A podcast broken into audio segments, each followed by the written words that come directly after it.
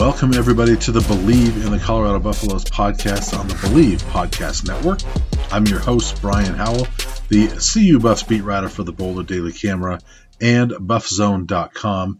You know, the hits just keep on coming for the Colorado Buffaloes, who are now 0-4, and it just looks hopeless at this point. Last week was a 45-17 loss at home to UCLA in the Pac-12 opener.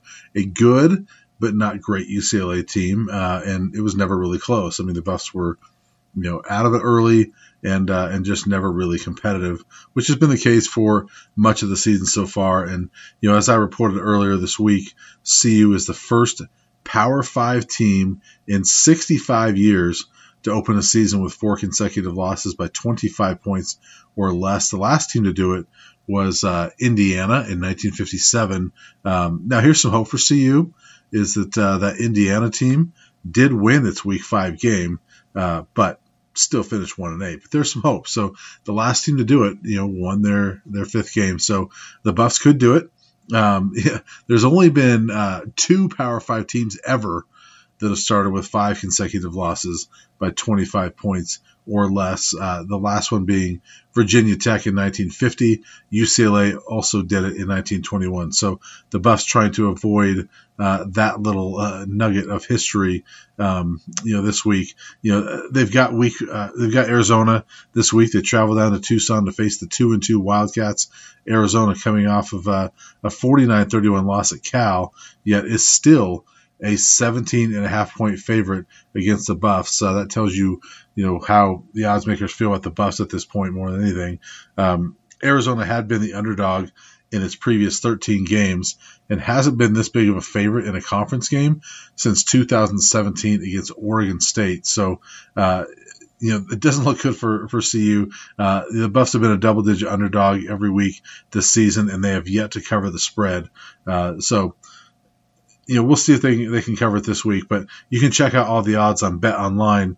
BetOnline is the fastest and easiest way to wager on all of your favorite sports, contests, and events with first-to-market odds and lines. Find reviews and news for every league, including Major League Baseball, NFL, NBA, NHL, combat sports, esports, and even golf.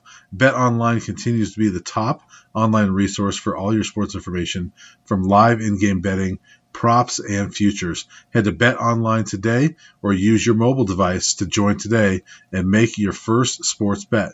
Use our promo code BELIEVE50, that's BLEAV50, to receive your 50% welcome bonus on your first deposit. BetOnline, it's where the game starts.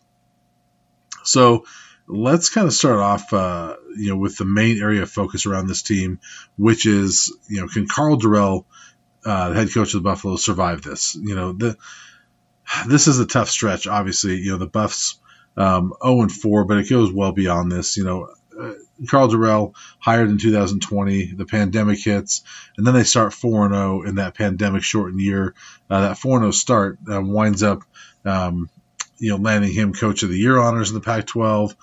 It was good enough to help them finish 4-1 in the regular season and land a spot in the Alamo Bowl, only the second bowl game they've had since 2007. But since then, since that 4-0 start, they're 4-14.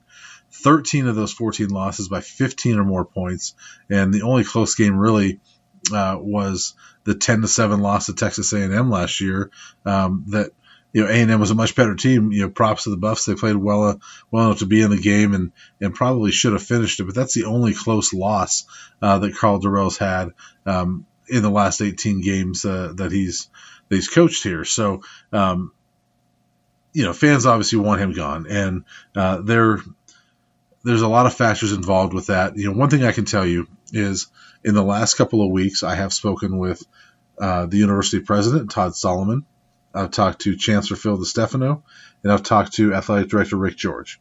And I can tell you that all three of these guys are extremely frustrated, not happy with what's going on with football. And, we'll see what they do. There was no indication as to what's going to happen, but I can tell you these guys are extremely frustrated, and there's no question that this team better start winning if Karl Dorrell wants to keep his job. Now, there is a pretty high price if they're going to get rid of him. Karl Dorrell has 2 years left on his contract after this season, and there's some chatter this week. Obviously, if they lose down in Tucson, especially if it's another blowout loss, do you get rid of Karl Dorrell at this point? I think it's possible. At that point, the price tag is pretty high. I mean, the bottom line is Karl Dorrell is entitled to whatever's left on his contract, which right now is about $8.7 million. So he's owed $7.8 million over the next two seasons, and he's got about a quarter of this year left on his deal, so about $900,000. So put that together, it's about $8.7 million. Now keep in mind that when you fire the head coach, you're also essentially firing your coaching staff. Some of those guys could come back, who knows? But when you add up what those guys are owed, most of those coaches, running backs coach Darian Hagan is at will, so he's not under contract. But the other nine assistant coaches are all under contract through at least the 2023 season. Mike Sanford, the offensive coordinator, through the 2024 season, and each of those guys, their contract states that they can get 80% remaining of what's left on their contract. So. Let's just, for some math purposes, let's say the Buffs fire Karl Dorrell after this week. You probably keep the rest of the staff throughout the season, and let's say at the end of the season they're let go sometime in December. Roughly, with my math, that final total is about $13 million of what CU would have to pay. The buyout total, I guess, is $13 million. That's a pretty hefty price, but let's keep in mind that is the maximum, and that's not necessarily what CU would have to pay to get rid of this coaching staff. That's the maximum. So in all of their contracts, there is clauses in there that if these guys get coaching jobs, that would offset what CU owes them. And these are all good coaches. I know CU fans might argue with that, but they're all good coaches. Even Karl Dorrell is a good football coach. He's just not working out here right now. He was a longtime receivers coach in the NFL. I think he could definitely go back and be a receivers coach in the NFL if things fall out and he doesn't last here at Colorado. So I think that he could definitely get a job. I think that all these coaches are probably going to land somewhere. And so that $13 million, it's a high number, but again, that's the max. And if you start talking about, coaches that are getting jobs next year, now that number is going to drop dramatically. And there's also, you got to keep in mind that, CU's got a couple of years to pay off Karl Dorrell, so it's not like they're going to be writing a big check. They got to come with money right away. So there are things that mitigate that cost. There's ways of getting around it. The way it was told to me by someone was absolutely money is a factor in this whole decision, but it's not the only factor. So yeah, that might lead to them holding on to Karl Dorrell a little bit longer, but it's also not something that is going to prevent them from making a change if they believe it's the very best thing to just move on from Karl Dorrell. For me, I get along with Karl. I like Karl. I think he's a good man. But I think we're at that point that if they keep getting blown out, you just have to admit this is not working out. And I think it is at that point time to move on from Karl Dorrell. And, I think that this game in Tucson is a huge one for Karl Dorrell if he's going to hang on to his job much longer. Arizona is better than a year ago, but it's still not a great team. And this is definitely one of CU's better chances to win despite the spread. I mean, they beat this Arizona team 34-0 last year. I shouldn't say this Arizona team because it is a different team, but they beat Arizona 34-0 at home last year. Now, Arizona is different. They've certainly added some nice pieces. Jayden de Laura, the quarterback transfer from Washington State, has had a really nice season. Jacob Cowing, the receiver transfer from UTEP, is playing exceptional football right now, and they're playing pretty good offensively. Defensively, not so much, but this is still a better Arizona team. Despite all that, this is you know, like I said, want to see use better chances to get a victory. And, you know, Karl Dorrell earlier this week talked about this matchup and this game and trying to keep everybody's heads in it throughout a tough start. We're always hopeful. We're always, you know, we're building this game plan to win. You know, we're building this game plan to go down there and have success and play well. So it's probably encompassing all of those things, you know, in our minds. Yes, we've beaten this team in the last couple of years, but those years don't matter anymore because this team's a different team than previous teams. So, you know, we feel we have a great plan going into this thing as of today. You know, I know we're working on our first and second down planning. And we feel like we have what it takes to win. We do. Our players feel that way. Our coaches do. You know, collectively, we're going to work hard to kind of keep ourselves staying in the process and feeling like, you know, if we do that, this will eventually turn, you know, to our favor. Carl, you've applauded the guys' attitude and enthusiasm throughout this tough start. You know, as losses kind of keep piling up, has that become more difficult at all for you and your staff to get that energy and enthusiasm out of them? No, because, you know, we're very truthful, and, you know, our Sundays when we dissect and diagnose the game, we really go through every detail, the good, the bad, and really we're trying to build off of the things we've done well and trying to build some consistency, some in our execution so our production is better. And they see that when they're doing things right, it looks really good. When someone's missing an assignment, the offense catches it, particularly if it's a defensive issue, it's a big play. So, you know, we felt 5 plays were the result of 28 points last week. You know, 5 plays, and you know, we know what they are. It's missed tackles. It's you know, we're a little thin up front. Where balls are pushing through there quickly, getting to our safety, and we're not making those plays. So, we have a lot of things to clean up, but we feel we're very capable. Very, very capable of cleaning those things up and really shoring ourselves up. So there's a lot of motivation and really about getting it right. That's more the attitude right now. When you point out factors like that in the meeting setting, they see the good and they see the things that they're not doing so well, and we attack those things. They understand that's to be a good team, you have to do a lot of things well consistently, and that's why you end up winning. So we're trying to get out of that mold of creating a better consistency on everything that we're doing. Well, at this point, I would say that the main reason for hope with this Buffaloes team is that they may have figured out the quarterback situation. And I say may have because we've only seen one start for Owen McCown at this point, and it was a little shaky. It was a little bit of promising football, but it was a little shaky. You know, the true freshman from Rusk, Texas. Pretty solid overall against UCLA, 26 of 42 for 258 yards, a touchdown, and an interception. He also ran for a score but lost a fumble, so both of his turnovers were costly. He was sacked 5 times, and honestly, he weighs 175 pounds, and if they're not going to protect him, then you know, he's not going to last long, and then you're back to, you know, JT Shroud or Brendan Lewis, and you know, you're back to a quarterback carousel. So we'll see how long this lasts with Owen McCown. I do like his talent a lot. I think he's got a pretty high football IQ. I love his playmaking ability. I do worry about his size and you know, making freshman mistakes like we saw last week, but. You know, we got a chance to chat with Owen this week, and a little bit surprising because it's the first time we have talked to any quarterback whatsoever since day one of fall camp on like August 2nd. They gave us the other 4 scholarship quarterbacks, not Owen because he was a newcomer, but they gave us Brendan Lewis, JT Shrout, Drew Carter, and Maddox Kopp. We talked to all of them on day one. No quarterback since then. So it was nice to talk to Owen McCown. And, you know, here's audio from the entire media scrum with Owen McCown this week. All right, Owen, so how did it feel, you know, getting that first start and you kind of feeling like you're back in high school in some ways? Yeah, surprisingly, I wasn't that nervous. More and more excitement. Obviously, wish I would have played better and wish we would have came out with the win. But overall, it was an exciting first start.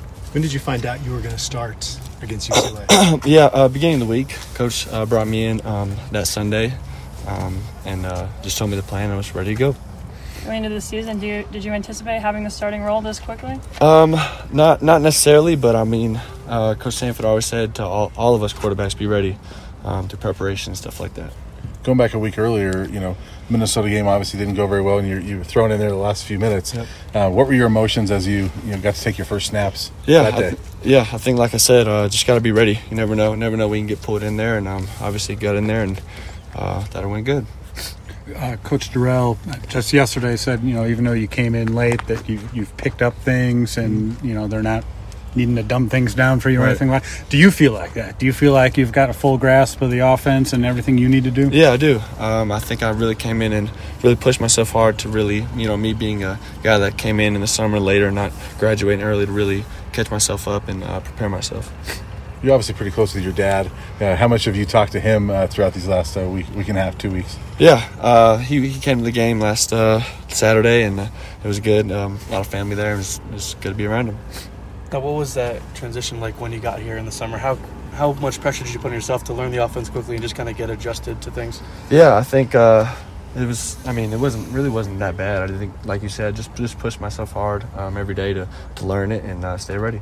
What's it been like working with some of the receivers that are in your fellow class? Obviously, Chase is a little banged up, but you know, you threw a touchdown pass to Jordan. You guys seem to have a pretty good rapport already through a couple weeks. Yeah, I think Chase and Jordan, those are two guys I roomed with early in the summer, and I think we really kind of day by day push ourselves as a group, and not only those two, but other guys in my class really push ourselves to be better. The physicality of the game an eye-opener at all for you on Saturday? Not really. I mean, obviously a little underweight, but I mean, not really. I thought I felt fine. Bouncing back from those hits, do you think that showed your teammates something? Yeah, I probably so. I mean, you know, Dad always said, whenever you get knocked down, just get back up. So I think that's kind of the mentality I've had my whole life. What was the fan reception like? Because obviously you got a little bit of a cheer when you were announcing the big board. What was that kind of like for you, just kind of hearing that as you're being announced as starter? Yeah, the team kind of hyped me up. I tried not to listen to it too much, and obviously about ready to play a game, so I just want to calm down and get ready. What's been the rapport like with JT and Brendan, who obviously battled all offseason, and now you've, you know, gone ahead of them? Yeah, they've been awesome. Just they both came to me in any way they could help me. They said they want to do it, so I think they've really been awesome. What's your relationship? How much does that mean to you that you know, those guys, because they could have gone the other way, right? Correct. Means a ton, especially that they want to help me at this quick of a turnaround. Really means a lot. What's it been like working with Coach Sanford? Because obviously he was hired after you had already committed and signed. How has your kind of relationship with him progressed and kind of learning this offense? Yeah, Coach Sanford's been amazing. Like I said, with JT and Brandon, anything I need, he's there. Same with Coach Dotson. What are your thoughts on this Arizona defense as you've watched film? Yeah, I think we can get after him. I think we showed a little improvement last week against UCLA, but I think the goal is really come out with the win. How's the offensive line adjusted? Because obviously it is a little bit different going from two right-handed quarterbacks to a left-handed quarterback. How have they kind of adjusted in practice? Yeah, I think every one of them came up to me and said, "We got your back," and that's really been encouraging, really calmed me down, and just they've all told me to just be me. All right, so that was Owen McCown, the Buffs' new starting quarterback, and I do like this kid. You know, I had a chance to talk with him during the recruiting process. You know, his father obviously is Josh McCown, who played in the NFL for about 18 years with a variety of teams, and talked to him throughout that process as well. A really good guy, and you know, he was not the overbearing parent that you might think. He definitely was hands off unless Owen asked for the help. Owen did often ask for the help, but he let him grow and develop on his own as much as possible. And I think that shows. I think there's some maturity to Owen McCown. I think he's going to be a really good player here. Now, can the Buffs and Owen McCown win this week and save Karl Dorrell's job? I think they could. I think they're very capable of it. And part of it is that I don't think this Arizona team is great. However, I don't see it this week. I think Arizona is still a better football team. I do think that McCown is going to lead them to a better day offensively. I think the defense will play a bit better. But I also think Arizona is better than CU right now. I mean, that's just – they've played better. I think, you know, them being at home is going to help. I think that they're still going to find some ways to run the ball on this team that the CU defense does not stop the run at all. And Jacob Cowing and Jayden de Laura are, you know, a matchup problem for the Buffs. I think he'll be a matchup problem for a lot of teams, honestly. So I'll take the Wildcats, but I think it's going to be a closer game than a lot of people expect. I'm going to go Arizona 34, Colorado 27 as a final score. And hey, if that's true, at least the Buffs cover the spread, right? So it'd be the first time they've done that this season. So that's a wrap on this episode. I'm Brian Howell, the Buffs beat writer for the Boulder Daily Camera and BuffZone.com. Check out my coverage there as well. And thanks for tuning in to the Believe in the Colorado Buffaloes podcast, presented by BetOnline on the Believe Podcast Network.